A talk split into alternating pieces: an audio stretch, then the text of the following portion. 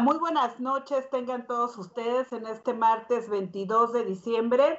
¿Qué tal? Ya huele a Navidad en este paradigmático diciembre. De verdad que estamos todos eh, en casita, pero muy contentos. No dejemos que estas circunstancias apaguen esa llama de estar eh, festejando estas fiestas. Yo soy Lupita Bustos Porcayo y este es nuestro segundo programa que hoy hacemos de elecciones con un tema padrísimo, un invitado de súper honor. El tema es robótica y endometriosis y de verdad que estoy de manteles largos. Hoy tenemos como invitado a un amigo eh, entrañable y también un gran eh, médico, el doctor Leonel Leroy López. Bienvenido, Leonel. ¿Cómo estás? Muchas gracias, Lupita. Muchas gracias por la invitación y por la presentación. No, gracias a ti. Un honor estar contigo. Por favor, déjenme decirles quién es eh, Lionel. Lionel desempeña, se desempeña como presidente de la FEMEC, que es la Federación Mexicana de Asociaciones y Colegios de Endoscopía Ginecológica CEP. También es jefe de la División de Ginecología y Obstetricia del Hospital Ángeles del Pedregal. Él tiene especialidad en ginecología y obstetricia en el Instituto, Instituto Nacional de Perinatología, que ahí fue donde más nos conocimos, ¿verdad? Así es. que, que, padre, ahora ya tienen toda una este, sección para endometriosis, qué, qué bien por perinato. Tiene su especialidad en biología de la reproducción humana y estudió en la Universidad La Salle. Eh, este, eh, hizo su fellowship de cirugía endoscópica y ginecológica avanzada en Wellington, Florida, en Estados Unidos, y tiene su certificación en cirugía robótica, que es el tema que hoy nos compete en en Houston, Texas, en mayo de 2014. Y ha seguido entrenándose en toda esta parte de la cirugía robótica. Ha hecho cursos de adiestramiento avanzados en el Methodist Hospital San Antonio, Texas.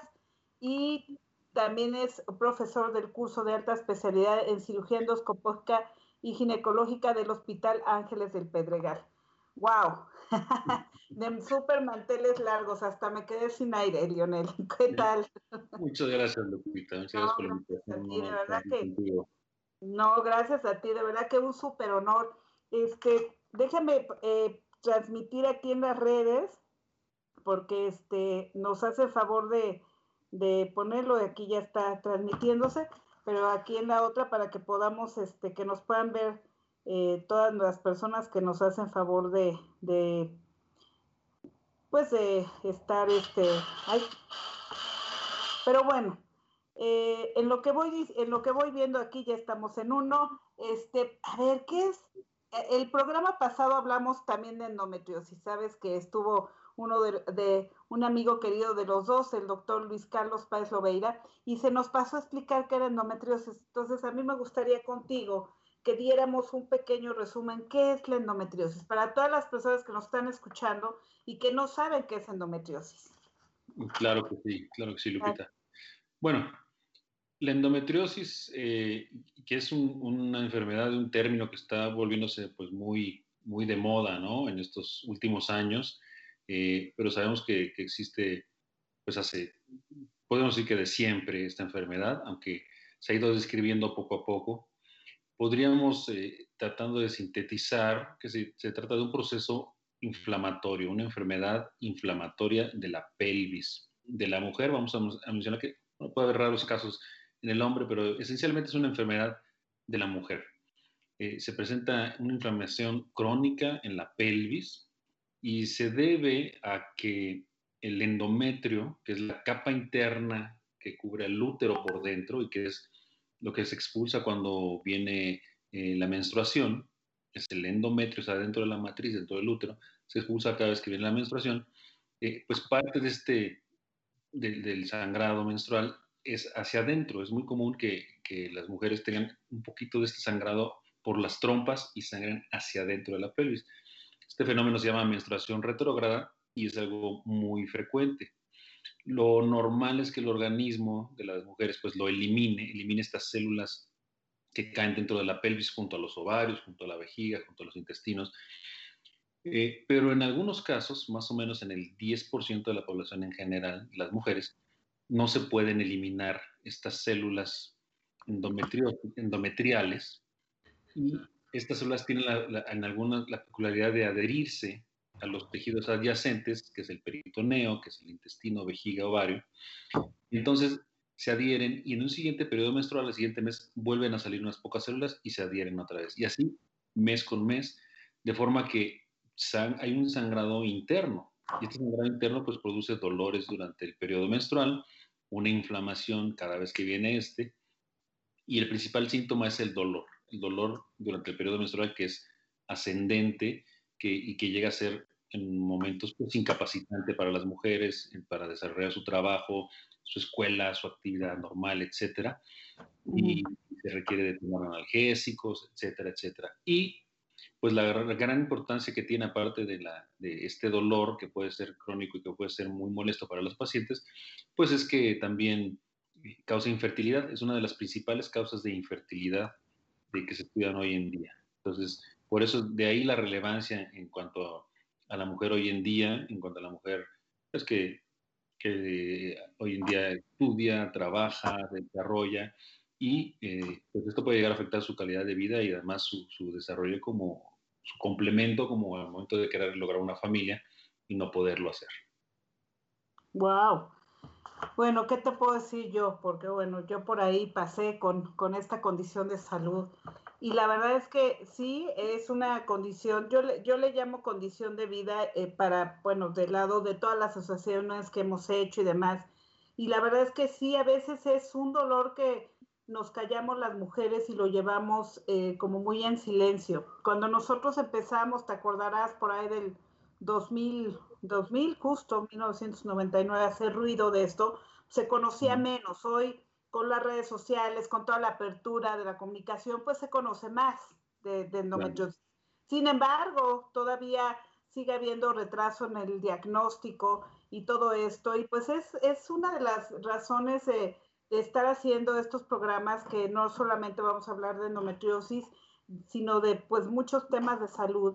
Pero ahorita que este tema es endometriosis, es de verdad viendo a los doctores, a las mujeres, a todos los profesionales de la salud que se dedican a esto, para hacerles una invitación también a los médicos jóvenes de otras generaciones que vienen ahí estudiando que de verdad se meten a estudiar endometriosis, es padrísimo, es apasionante. Y pues bueno, hay varios métodos de, de, este, de poder tratar la endometriosis, entre ellos el quirúrgico, y que de ahí viene nuestro tema. Sí, o sea, nos, híjole, padrísimo. Ya hablar de robótica y de operar con robots, wow, se me hace así high level, ¿no? Platícanos, ¿cuáles han sido las lecciones de tu vida de, endometriosis? operando con robótica y por qué te motivó a empezar a, operar casos de robótica con, con, endometriosis, ¿no? Y, no nada más endometriosis, sino qué te motivó a hacer robótica, Lionel. Sí, pues bueno, la, cirugía robótica es una cirugía de mínima invasión, ¿no? Que eso es lo, lo principal, la principal característica. Eh, tal vez el tema, el, este, título de mínima invasión o de la paroscopía es tal vez más conocido por algunas eh, personas comunes y corrientes, pero a veces el, término laparoscopía es un poquito confuso.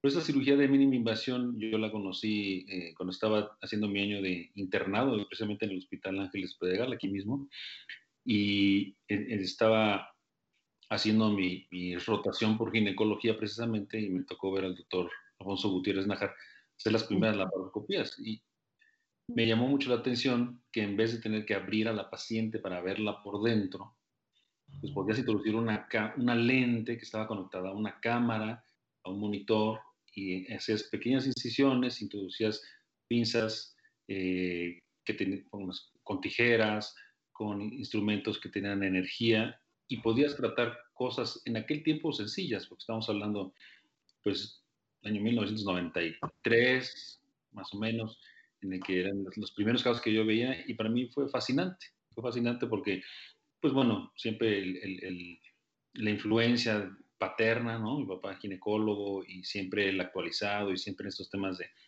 de ginecología y en especial de endometriosis, pero al momento de, de, familiarizarme y de ver lo que era la, cirugía, en la que no tenías que abrir, sino que haciendo unas incisiones pequeñas podías ver todo, a mí me fascinó. La primera vez que vi una cirugía de ese tipo fue para mí algo que dije, yo, esto es lo que quiero hacer. Y bueno, tuve la oportunidad de, hacer mi, mi, formación en, en, el Instituto de Perinatología y también por ahí del año 95, 96 empezaban a hacer las primeras cirugías un poquito más avanzadas, porque antes pues hacían pequeñas cirugías de quistes, de, de embarazos ectópicos, o nada más era la laparoscopia diagnóstica, era entrar, meter una camarita a ver qué había, y después pues bueno, se tenía que abrir a la paciente, ¿no? Si era necesario o, si no, pues no. Hoy en día pues hacemos todo eso sin prácticamente tener que abrir, hacer una histerectomía, hacer una miomectomía o quitar una endometriosis muy avanzada, pues incluso lo preferimos hacer por la laparoscopia, por esa, ese acercamiento que nos da la visión hoy en día con alta definición, con luz LED, e, etcétera, los instrumentos cada vez más, más avanzados. Entonces, desde entonces yo, a mí me encantó y, y desde el segundo año de, de, mi formación en ginecología, pues ya nos dejaban entrar ahí algunos de los procedimientos y era fascinante. Y después eh, eh, yo hice mi especialidad, mi subespecialidad en, en biología de la reproducción, muy atraído en parte porque ahí es donde se, se aplicaba la cirugía laparoscópica. Eh, y después, pues aparece este gran instrumento y esta gran revolución que es, es el robot, ¿no? De, la, la, cirugía laparoscópica, pues bueno, existe desde los años, o sea, los abordajes laparoscópicos desde los 60 y luego para el, el, el, advenimiento de la fertilización in vitro, ayudada de la laparoscopía, y se empiezan a desarrollar, desarrollar instrumentos y técnicas eh, hasta que llegamos a la laparoscopía más avanzada, hasta hacer una histerectomía, por ejemplo, que eso fue en el año 88. Y de ahí, bueno, viene el boom de la cirugía endoscópica o laparoscópica en ginecología, pero se empieza a desarrollar el robot. Y el robot eh, en el año 2000 ya es autorizado por la FDA para hacer cirugía, en el 2005 para hacer cirugía ginecológica, eso en Estados Unidos. Entonces ya tiene su tiempo, sí, es algo que, que está entrando y que en México eh, está empezando a crecer a, pasos agigantados, pero bueno, desde el 2005 ya es autorizado para hacer cirugía eh, de tipo laparoscópica ginecológica. Y es, una, es un asistente, le llamamos cirugía laparoscópica asistida por robot. Y en verdad lo que hace el robot es que nosotros colocamos nuestros instrumentos, como cuando vamos a hacer una cirugía laparoscópica, colocamos nuestra cámara, nuestras pinzas, pero se arman con los brazos robóticos y después nos sentamos a un lado del robot, de la paciente, y en una consola computarizada empezamos a manejar las pinzas y pues es una maravilla porque tienes una visión en tercera dimensión, en alta definición y tiene la ventaja de que los instrumentos robóticos, las pinzas en sus extremos tienen movimientos que se parecen a los de las manos. Pues imitan el movimiento articular, que no, que esa es una limitante en la cirugía laparoscópica convencional. Y pues fue lo mismo, ¿no? Cuando, cuando yo vi por primera vez una, un, en un congreso en los Estados Unidos por ahí del año 2007, 2008, los primeros eh, robots que ya estaban utilizando, que ibas al, al, congreso y entonces en, en, el, en, la demostración de las casas comerciales, pues ya ponen ahí el robot, ya podías jugar con él y fue así como también me enamoré del robot porque en verdad es una, es una gran ventaja, es un, es un instrumento que le facilita al, al, cirujano hacer procedimientos complicados y pues por ende hace que más pacientes puedan ser sometidos a cirugías laparoscópicas porque a veces el, el, la complejidad de la, de la cirugía hace que no puedas hacer el abordaje de mínima invasión. A veces necesidad de pues, tener que abrir y ver todo por dentro porque por la laparoscopía no tienes acceso y el robot te permite una versatilidad impresionante. Entonces, entre más complejo es el caso, mejor la aplicación del robot.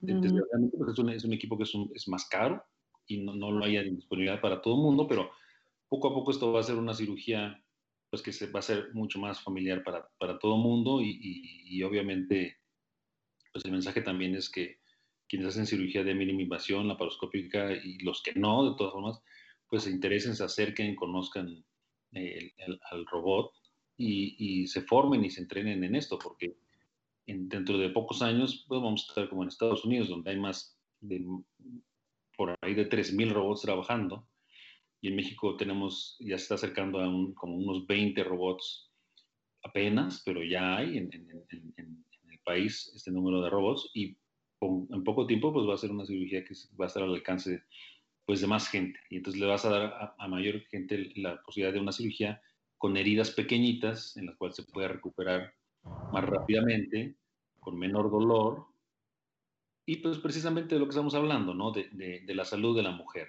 en la cual a lo mejor vas a hacer una cirugía muy extensa, pero la paciente se va a recuperar rápidamente, va a regresar a su trabajo, a sus estudios, a su vida este, productiva, que cada vez son más las mujeres que están este, en la vida productiva y que entre más pronto puedan regresar a esas actividades, pues mejor para ellas, para la familia, para la economía de, de un país. Entonces son, son las grandes ventajas de, de los avances eh, científicos en la, en la, medicina y los avances quirúrgicos. Es una gran revolución en, en, la cirugía. Wow, suena muy interesante. Me llama mucho la atención lo que dices de al momento de tener una mejor visión, ¿no? De alta definición al momento de entrar con el, con el robot, porque al robot tú lo estás manejando.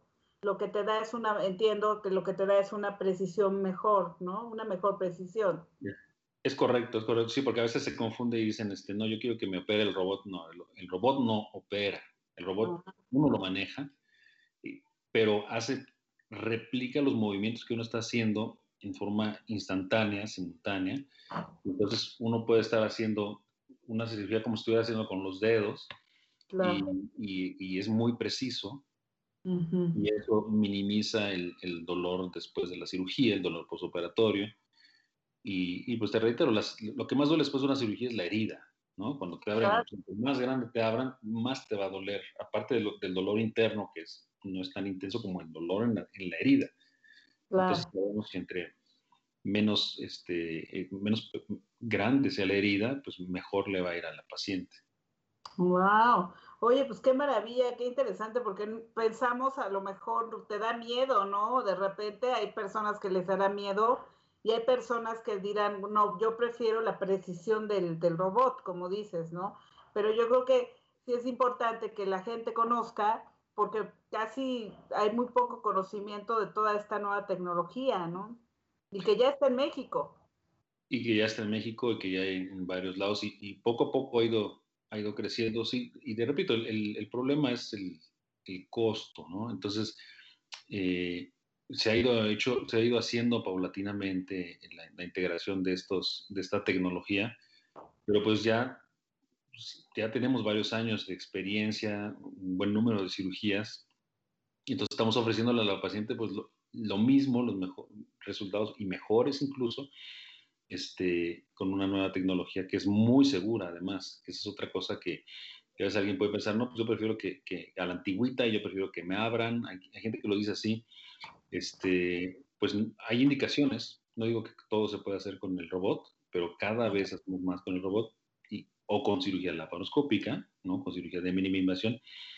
Y específicamente hablando del tema de endometriosis, pues es la, la, indicación perfecta, ¿no? Hacer una cirugía por vía laparoscópica o por vía robótica con endometriosis, porque antes, pues para ver todos esos espacios y acercarte a ver las lesiones y tratar de identificarlas las lesiones, porque las lesiones endometriósicas, y, y no hemos comentado esto, pues son, no es tan fácil de identificar, ¿no? se ven como pequeños puntitos, ¿no? A veces adentro de la pelvis, en el peritoneo, se ven como pequeños puntitos que le llamamos en grano de pólvora, pero se ven como manchas blancas también, se ven como áreas rojas, se ven como adherencias que parecen como telarañas, a veces son muy, muy visibles las, lesiones extensas, pero a veces no.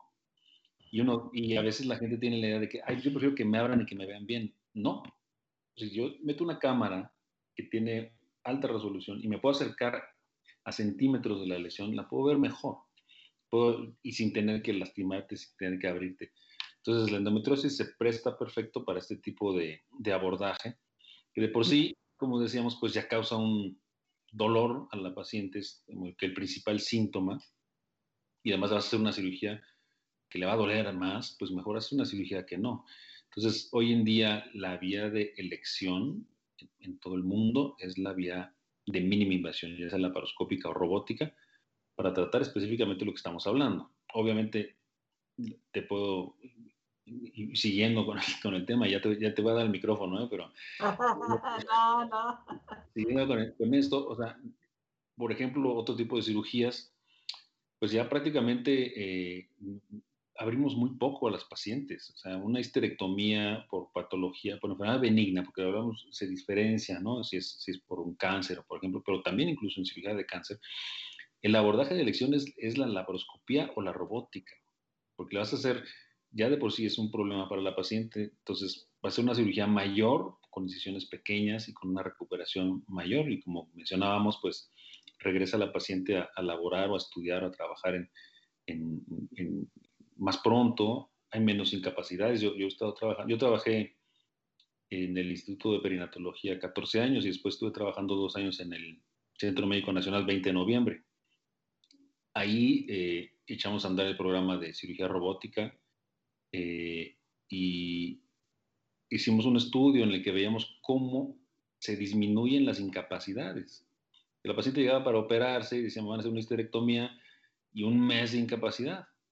Y nosotros hacíamos la cirugía robótica y dábamos eh, eh, inicialmente dos semanas de incapacidad.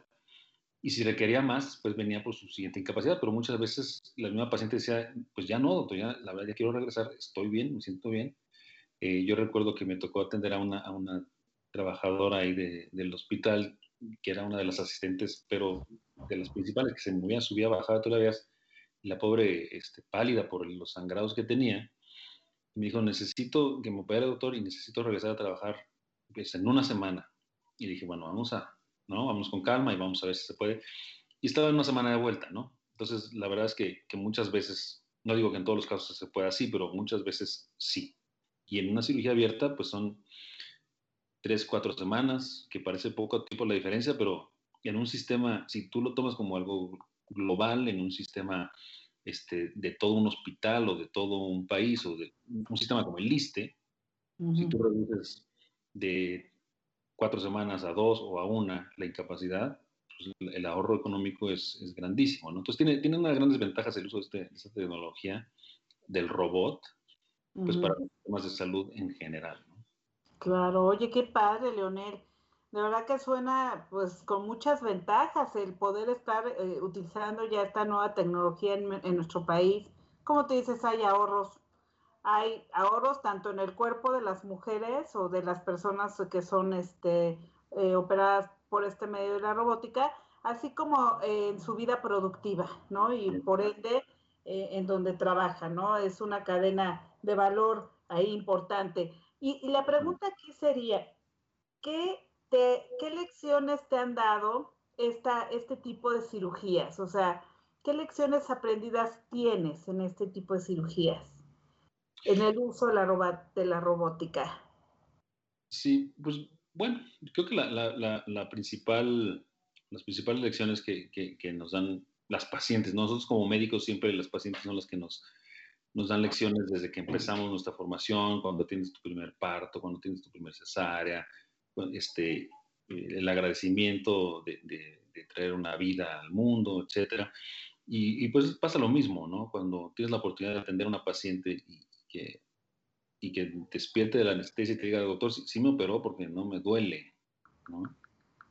Si me quitó mi útero, si me quitó la endometriosis, si me, me quitó el quiste, si me, porque en verdad no tengo dolor, eso pues para nosotros es una gran satisfacción porque sabemos que estamos haciendo este, pues un bien, un bien para, para las pacientes, para la vida de ellas, para la familia.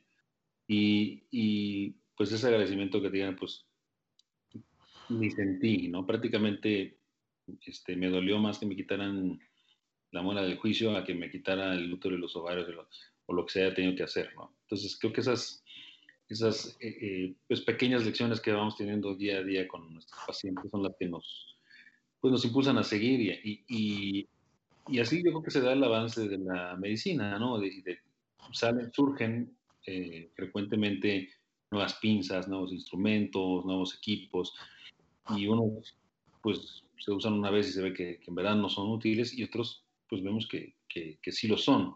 Y entonces pues uno mismo va ayudando al desarrollo de, esas tecnologías. Eh, y, pues eh, otra parte de, las satisfacciones es también y de las lecciones, podríamos decir, pues el poder enseñar, el poder enseñar esto a, nuestros residentes, a nuestros alumnos en cursos, en, en, en, la misma práctica día a día del hospital, pues, pues es algo muy satisfactorio, ¿no? El, poder compartir este conocimiento, porque tú sabes que, que yo, por ejemplo, soy profesor, fui profesor en el Instituto de Perinatología, titular del curso de, de cirugía endoscópica ginecológica, y ahora en el Hospital Ángeles soy profesor también. Y bueno, uno quiere formar a sus alumnos, eh, uno, para que cuando salgan digan, lo vean operar y digan, ah, bueno, se operó con, su maestro fue fulano, pues bueno, esa es una satisfacción para uno, ¿no? En primer lugar. En segundo, quieres que, que si algún día algún familiar tuyo cae en sus manos, pues que salga bien, ¿no? O sea, es, es, una responsabilidad muy grande y una satisfacción también muy grande, ¿no? Entonces, es algo que nos va, nos va dando mucho que en, en, este tipo, en esta carrera que es maravillosa, ¿no? Felicidades, Leonel, porque fíjate que el enseñar y el dejar huella yo creo que es algo muy importante y sobre todo en algo nuevo y sobre todo enfocado a este tipo de condiciones de salud que no son tan todavía tratadas, ¿eh? Por ejemplo, la endometriosis, este, sigue habiendo retraso en el diagnóstico y los estudios que hemos hecho ha sido, eh, sigue siendo por la tardía de que no hay tantos como quisiéramos, tantos doctores especialistas como ustedes, ¿no? Y que bueno, evidentemente eh, sería padrísimo, ¿no? Que hiciéramos algo en conjunto con todos los médicos, este, pues para que sigan aprendiendo de ustedes que ya inclusive llevaron esto a otro nivel, ¿no? A un nivel ya de, este, de precisamente de, ya la robótica. Y que está padrísimo porque uno pensará, ay, ¿qué, qué? Si no basta el doctor me va a operar una máquina. No, e, es en conjunto y aparte con muchos beneficios por lo que estoy escuchando y aprendiendo también, ¿no? Que, que pues a ti en lo, físico hay tanta precisión que entonces ya no te duele tanto la herida, que eso es fabuloso, ¿eh? Yo me acuerdo cuando me operaban y que sí, sales, o sea, no te puedes ni, ni poner derecho porque la herida, es, o sea, te está doliendo mucho, ¿no? exacto, exacto, sí, este, ese ese beneficio pues lo tiene la, la, cirugía laparoscópica y ahora la robótica que nosotros para introducir los instrumentos en la cirugía de mínima invasión colocamos unos tubos que se llaman trócares, que pueden ser de metal o pueden ser de plástico y el tubo queda ahí, es como un popote que queda fijo y por ahí metes y sacas los instrumentos. La ventaja ahora en el robot es que los colocas y al poner el brazo robótico ese, ese trócar ya no se mueve entonces la pinza sube, baja y por dentro se mueve en forma este, articulada, pero en la pared abdominal casi no se, prácticamente no se mueve. Y entonces es todavía menor el dolor para la paciente.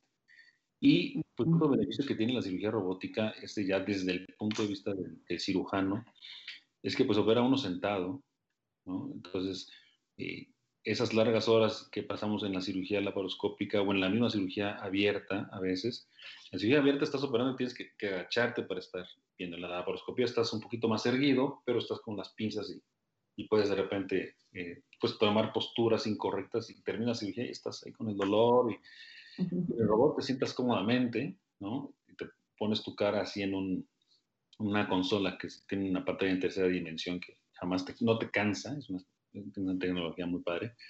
Eh, y eso es, alarga la vida del cirujano. Entonces, también, también, damos, también agradecemos cuando tenemos una cirugía larga este, con el robot, ¿no? Estamos a veces pensando, híjole, si estuviera parado ahorita, o el asistente sí está parado al lado del robot. El asistente es, un, es otro cirujano que es, que es laparoscopista, en ese caso, eh, y él sí tiene que estar parado. A veces hay también asientos para ellos, pero la mayoría del tiempo tiene que estar de pie. Eh, y uno está sentado ahí y a veces son, te digo, tres horas, a veces un poco más de cirugía, y sí lo agradeces con, porque pues hay cirujanos que a veces pueden ser grandes maestros y, muy hábiles y todo, y, se tienen que retirar por una lesión de columna o por una lesión en el cuello, y, y, esto va a prolongar la vida de los cirujanos. También eso yo creo que es muy bueno.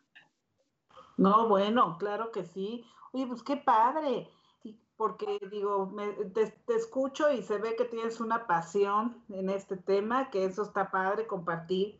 Y, ahora la, siguiente pregunta sería, como persona en tu vida, ¿qué te ha dado eh, de aprendizaje el tratar eh, con la robótica a, a, mujeres con endometriosis y a otras y a otras este, mujeres que no tienen endometriosis. ¿Solamente estás operando endometriosis con robótica o también otras otras este eh, otras situaciones de salud?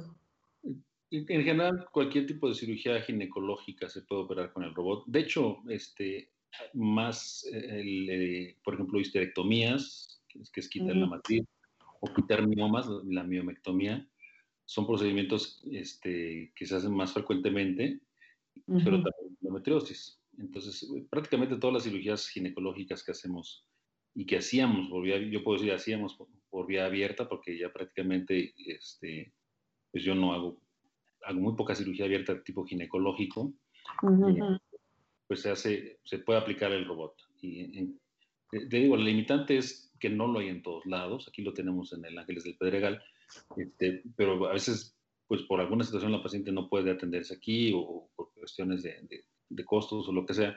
Entonces, pues ya si en, en, algún otro lugar no, no, lo hay, ¿no? Entonces, es la limitante. Pero bueno, esto con el tiempo, sin duda, sin duda, porque esto ha pasado en todo el mundo, pues va a haber más, más disposición de estos, de estos equipos. Y, y bueno, pues eh, te digo, en, Estados Unidos, en, Europa, en, Asia, por ejemplo, les gusta, es, es, un boom también tremendo el uso del robot, porque ahí se ha desarrollado también mucho la cirugía laparoscópica y al tener el acceso al robot, pues bueno, este, más está desarrollando, están saliendo también nuevas, ahorita hay una sola marca de, de robot, pero están saliendo más marcas. Y eso va a hacer también que el costo sea barato y una vez que sea más, más accesible, pues dar este, esta, este beneficio a la mayor cantidad de pacientes, pues, pues va a ser algo muy bueno, ¿no? Muchas veces platicamos los que hacemos cirugía laparoscópica y luego hacemos casos de robot y dicen, bueno, híjole, ojalá todo lo pudiera hacer yo con, mi robot, ¿no? Si, tuviera, si tuviera la posibilidad, tal vez lo haría. Pero bueno, hay indicaciones, es como todo, como todo, ¿no? no, no ni todo se puede hacer con robot, ni todo con laparoscopía, ni todo abierta, y hay este, indicaciones específicas para y, para cada enfermedad y para cada paciente, porque también el tipo de anestesia es anestesia general, y a veces, en casos muy limitados, pero a veces puede ser que la paciente no tolere una anestesia general, ¿no? Entonces, o por mucho tiempo. Entonces, tienes que escoger el procedimiento que sea más adecuado a la paciente y pues dominar estos procedimientos para ofrecerle a la paciente lo mejor, un, buen desenlace, ¿no? Y, y, algo importante y que creo que, bueno, vamos a tocar tal vez más adelante, específicamente en endometriosis, pues es, aparte de una enfermedad difícil, una enfermedad enigmática y con que uno entra y no sabes qué vas a encontrar eh, en la cirugía, pues se hace un trabajo en equipo, ¿no? Eso es muy importante. Hoy en día no se concibe la endometriosis si no se trabaja en forma de equipo, en forma de clínica, en forma de grupo para, para poder atender a la mujer. Wow. Sí, definitivamente la endometriosis es algo que tenemos que trabajarla integralmente. Aquí juntamos todo, el que ve la parte emocional, que ahí yo me apunto, ustedes que ven la parte este, eh, de toda esta parte pues de cirugía y de medicina, otros doctores que conocemos también están haciendo toda la parte de nutrición. Sí, definitivamente es algo que se tiene que ver integralmente. Y, regresando un poquito, este, Leonel, y, viendo que pues desafortunadamente esas serían como las lecciones aprendidas, ¿no? Que aquí se tendría que ver de qué manera con el tiempo se, y la demanda se va abaratando los costos y que pueda ser accesible. Decías que el ISTE lo tiene, ¿no? Eh, Así es. Imagino que quizá el Seguro Social también, entonces que sean, este, no sé si lo tengan ellos también. Eh, ahorita no, lo sé, que yo sepa, no. En el, en el ISTE, en el 20 de noviembre, cuando yo estaba ahí, que yo estuve hasta el 2017, hicimos, arrancamos el programa en dos años y, arrancó bastante bien. Empezamos con cirugía ginecológica, se agregó cirugía general, se agregó este, cirugía bariátrica, y el último, este, incluso cirugía cardiovascular ya se está haciendo con robot. Eh, y después adquirieron ellos otro robot y, parece que también en algunos otros de los hospitales generales de, zona del, del pertenecientes al ya tenían uno. En el hospital militar, eh, también el Hospital General Militar tienen el suyo. González. Si está hablando de los hospitales públicos, son los que, los que lo tienen. Y los hospitales este, privados, pues en general los de Grupo Ángeles, el Hospital ABC también, por ahí un Hospital San Angelín también tiene uno. Entonces, eh, para el sistema eh, público, la ventaja es que aunque es muy caro al inicio, como decíamos, los costos indirectos eh, se abaratan muchísimo el regresar a trabajar, el no tener a la paciente tres días después de una cirugía, sino que al día siguiente se iba, que esa era otra parte que no, no habíamos comentado, pero no te había comentado, pero al, al, otro día de una esterectomía se iban de alta. Rara vez se quedaban dos días, este, entonces reducíamos los días cama, que es muy importante, es un, es un, un parámetro muy importante que se tiene para calcular el costo de la salud en, en, en, un país, en un sistema de salud. Reducíamos los días cama, reducíamos las incapacidades y esos costos indirectos a veces la gente no los ve, ¿no? Y, y dice, ay, ¿por qué quieres un equipo tan caro? Este, si nos faltan otras cosas más básicas. Bueno, hay que ir haciendo de todo, pero esto específicamente ayuda en general al sistema de salud a reducir costos, aunque parece que el costo directo es más caro, pero el indirecto sin duda es abaratado, ¿no? Claro, no, y lo más importante, también el costo en el cuerpo de las personas, ¿no? Si esto le abarata el dolor, bueno, por favor, instituciones. Claro, claro. Eso que serían como las lecciones aprendidas, ¿no? O sea, es un, es una, o sea, el costo-beneficio de, de, que tú observaste de los estudios que se hicieron durante toda tu, tu manejo con robótica, realmente hay más beneficios, ¿no? O sea, yo creo que es lo que estoy entendiendo, tanto, digo, principalmente en el cuerpo de las personas, con una esterectomía que te puedas levantar el otro día, bueno, creo que es algo maravilloso, ¿no? De las personas que necesiten una esterectomía por cuestiones ya de fuerza mayor y que se puedan este, quitar el dolor, porque aparte del dolor que conlleva que te quiten todo, ¿no? O sea, también esta parte del dolor que, que, este, que te lo ahorren, bueno, hay que promoverlo. Oye, qué claro, interesante, claro. porque eh, volvemos a lo mismo, ¿no? O sea, yo creo que todas las personas que nos están escuchando, este, envíenos eh, si tienen algunas dudas, por favor, eh, ahí en, por el Face, por el YouTube, envíenos sus saludos, sus, todas las dudas que tengan. Este, qué importante es conocer todas las alternativas que tenemos para tratar una condición de salud. yo creo que es algo muy, muy importante y que no solamente me da gusto escuchar que no solo la, la, iniciativa privada lo tiene, sino que también la, la, este, el hospital militar o el hospital este, del ISTE, etcétera, y que ojalá que día con día puedan este, ver que sería un costo bastante rentable, es lo que estoy entendiendo, ¿verdad? Exacto, exacto. Sí, es rentable para el sistema de salud y, y este, y bueno, aprovechar para mencionar que, que en los hospitales del IMSS, del ISTE, estos centros médicos tan grandes, hay, hay, médicos excelentes, excelentes, con una formación excelente y que son los que pues echan eh, eh, y prueban y echan a andar todos estos este, sistemas nuevos. Y uno a veces se sorprende, después de, uno de fuera no lo ve, cuando uno está trabajando dentro, pues ves lo difícil que es adquirir estos equipos, lo difícil que es el mantenimiento, este, pero también ves la aplicación de los equipos más modernos. En general, antes, antes de llegar a la, a la parte privada, pues ya son equipos que, que, se probaron en la parte asistencial pública. Entonces, este, el sistema asistencial es muy, es muy importante, es muy importante y, y, que se le siga dando apoyo, porque pues la mayoría de la gente se atiende ahí y la verdad que pues, los que atendemos en la parte privada, pues estuvimos un tiempo ahí o por lo menos formamos ahí, son los mismos, ¿no? Y somos, somos los mismos y, y, y hay gente muy valiosa, muy, muy competente, muy en general en, en esos, en todos estos centros médicos. No, clarísimo. Pues como dices, a veces pasan por ahí para hacerse este, de toda la experiencia y bueno, son los mismos, ¿no? Que operan en un lado y que operan en el otro. Exacto. Oye, eh, Leonel, Lionel, porque es Lionel Coni, yo siempre te estoy diciendo Leonel Coné, pero no es Lionel Coni. Este, ahora vamos a la parte personal.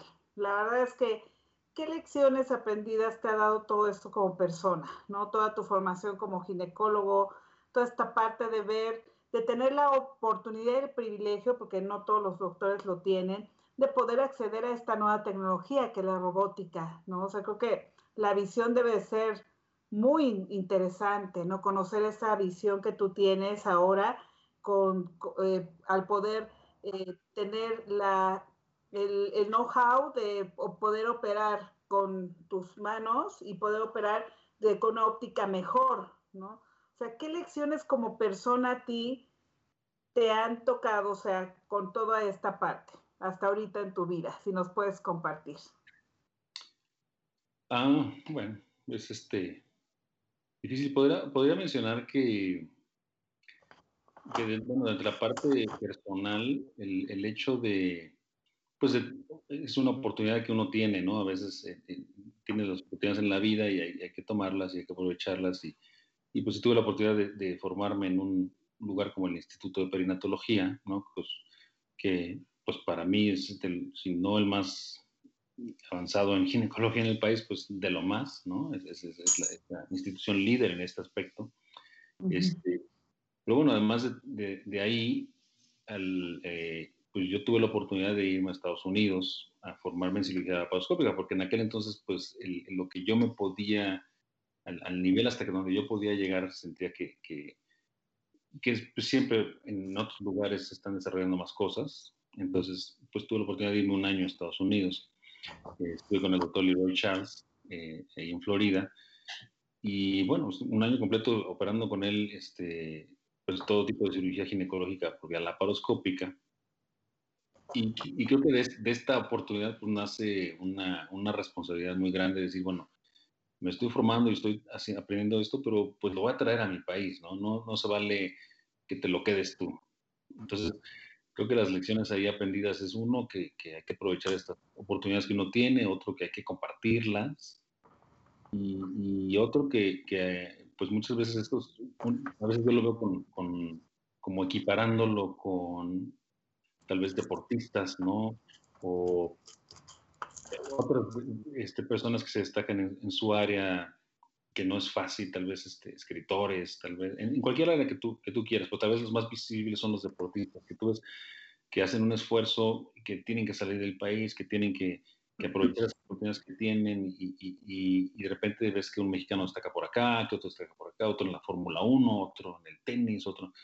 Y, y, pues bueno, eso es, es, muy satisfactorio porque uno se ve reflejado en, en eso, ¿no? Uno, uno eh, comparte el, el éxito de, de, esas personas y uno se ve reflejado y dices, bueno, pues de alguna forma pongo, pongo mi granito de arena de, de, mi, de lo que yo hice, de lo que yo aprendí y lo vengo a compartir, ¿no? Esos eh, deportistas y, o cualquier otra profesión que se van a formar a otro lado y destacan y después regresan y se hacen o juegan aquí o, o son entrenadores o, y traen todo eso que aprendieron y pues que es la forma de, de regresarle al, a la vida o a, ¿sí? las oportunidades que te dio para, pues, para que los demás aprendan, crezcan y además pues avancen, porque entre más joven y entre más este, pronto en tu formación aprendes este tipo de tecnología y este tipo de técnica quirúrgica, pues más puedes crecer de ahí en adelante. Porque antes de aprender a la laparoscopía, pues ya que eras,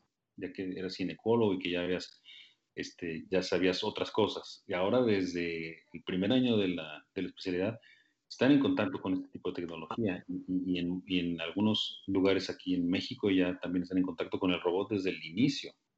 Entonces, estos médicos jóvenes que, que están aprendiendo esto, pues van a llegar todavía más lejos, van a aprender la nueva tecnología que va a seguir viniendo. Uh Es su responsabilidad también, pues, traerla al país y, y enseñarla y, y, y, ponerla a beneficio de los médicos, a beneficio de los pacientes y de todos nosotros, ¿no? Porque eso es, son, para mí como personalmente lo más fuerte que me, que me da. No, pues qué padre, oye, sí, la, la visión aquí yo leo, esa visión que tuviste y eso que te tocó tu corazón para que pudieras traer a este país esa tecnología y esos elementos, ¿no? Porque yo sigo insistiendo, también la que he tenido la oportunidad de estudiar en el extranjero, que aquí en México habemos profesionistas muy buenos y Así que la verdad podemos hacerlo. Y qué padre que nos transmitas esto, Lío, porque no solamente te quedaste con todo este conocimiento para ti o, o tú pudiste haber quedado en Estados Unidos a trabajar, sino que lo estás trayendo aquí a, a nuestro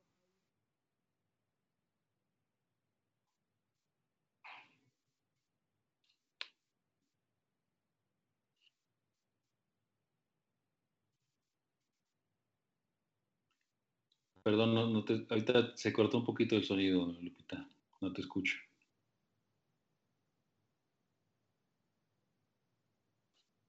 No sé si hice algo, pero no te, no te escucho.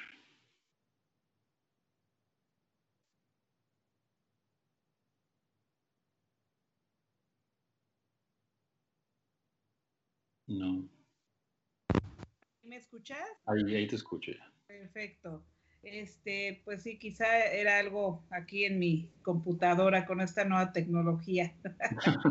Pedimos disculpas por estas fallas técnicas, pero bueno, ya estamos.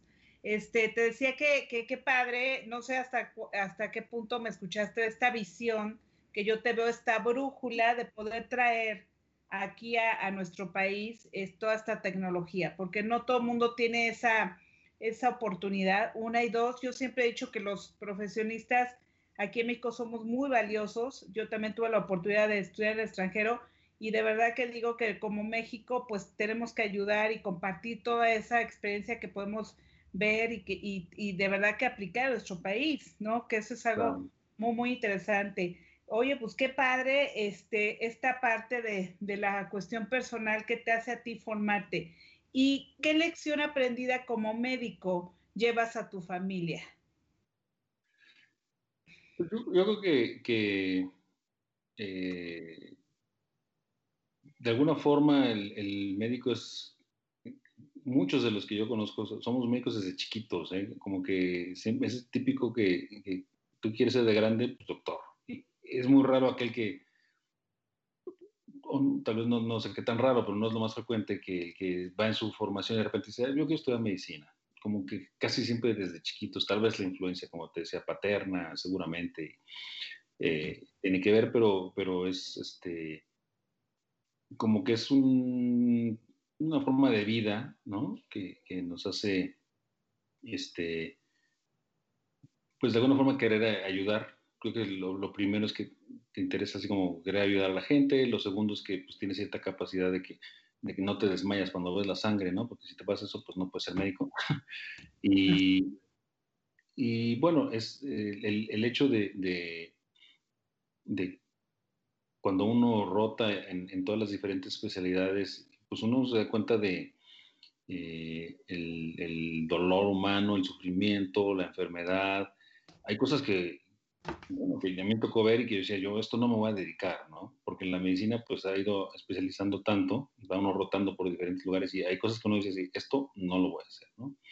Este, y hay otras cosas en las que, en las que uno dice, pues bueno, yo podría hacer otras cosas que me encantaron, pero y uno pues va conociendo esa, esa parte de la, pues vivir de cerca la fragilidad del, del ser humano, ¿no? Ver cómo eh, pues una enfermedad, estás de la nada y de repente puedes estar muy mal, ves una, pues, a veces cuando estás en las rotaciones y ves personas jóvenes hospitalizadas, intubadas, hoy en día ni se diga, ¿no? De, con esto que tenemos de, la pandemia, este, enterarte de casos que dices, es increíble, que ayer hablé con esta persona y ahorita está intubada, ¿no? Entonces, es eso que cuando uno lo vive de cerca, pues te va haciendo como muy sensible, te va haciendo que aprecies en verdad a, la vida, a tu familia.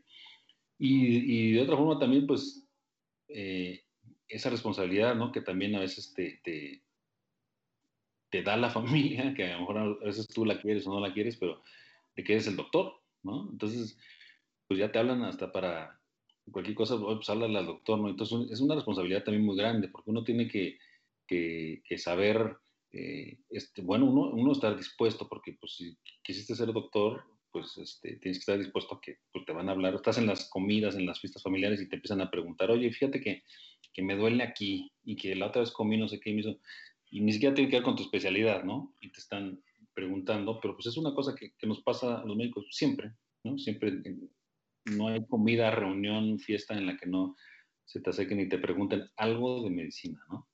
Y este, y bueno, es una gran responsabilidad y, y, si uno no sabe y si uno no puede contestarlo, pues también eh, mucha, algo, algo importante que hacemos es derivar, ¿no? Decirle, ¿sabes qué? Mira, eso que tú tienes eh, no exactamente lo que yo hago, pero esta persona te va a ayudar, ¿no? Y ve y, y, también detectar esas cosas que pueden ser importantes, ¿no? Porque a veces la gente te dice, ah, pues tengo, hay como, me sentí una bolita aquí en el seno y como que, no, eso te lo tienes que ver ya, ¿no? No es de que a ver el mes que entra, ve, y ya esté tal estudio y eso lo podemos ver.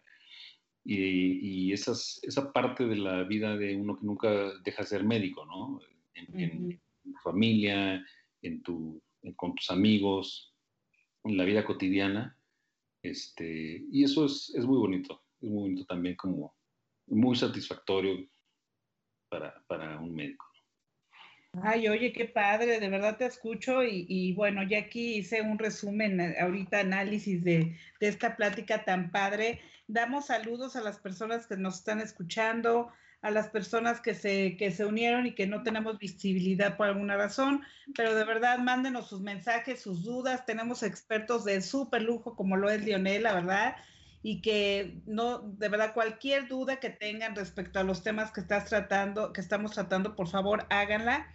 Y eh, aquí como resumen, Lionel, eh, yo puedo ver esta brújula que te lleva a ti desde, tu, desde la imagen de tu papá, precisamente que es ginecólogo, y a manera de resumen, eh, que a ti te lleva, que, que, que te lleva a, pues, desde estudiar esta, esta profesión de médico y, y, y de especializarte en ginecología, y luego esto lo obtienes de tu modelo familiar. Asimismo, esta visión pragmática e innovadora que te que, eh, que confirmas y que eh, solidificas en tu estadía en el extranjero y que a ti te, te lleva a tener eh, precisamente esta para que te puedas dedicar a la robótica también como una herramienta adicional que eso se me hace una visión muy innovadora, o que lo vuelvo a repetir, y que no todo el mundo tiene esa, eh, esa asertividad de decir, bueno, por aquí también es una opción, porque te pones a pensar costos, en costos, te pones a pensar en,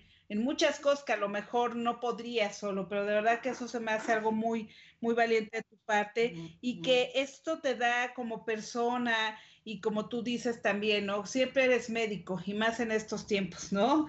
Que los sí. médicos son también nuestros héroes, ¿no?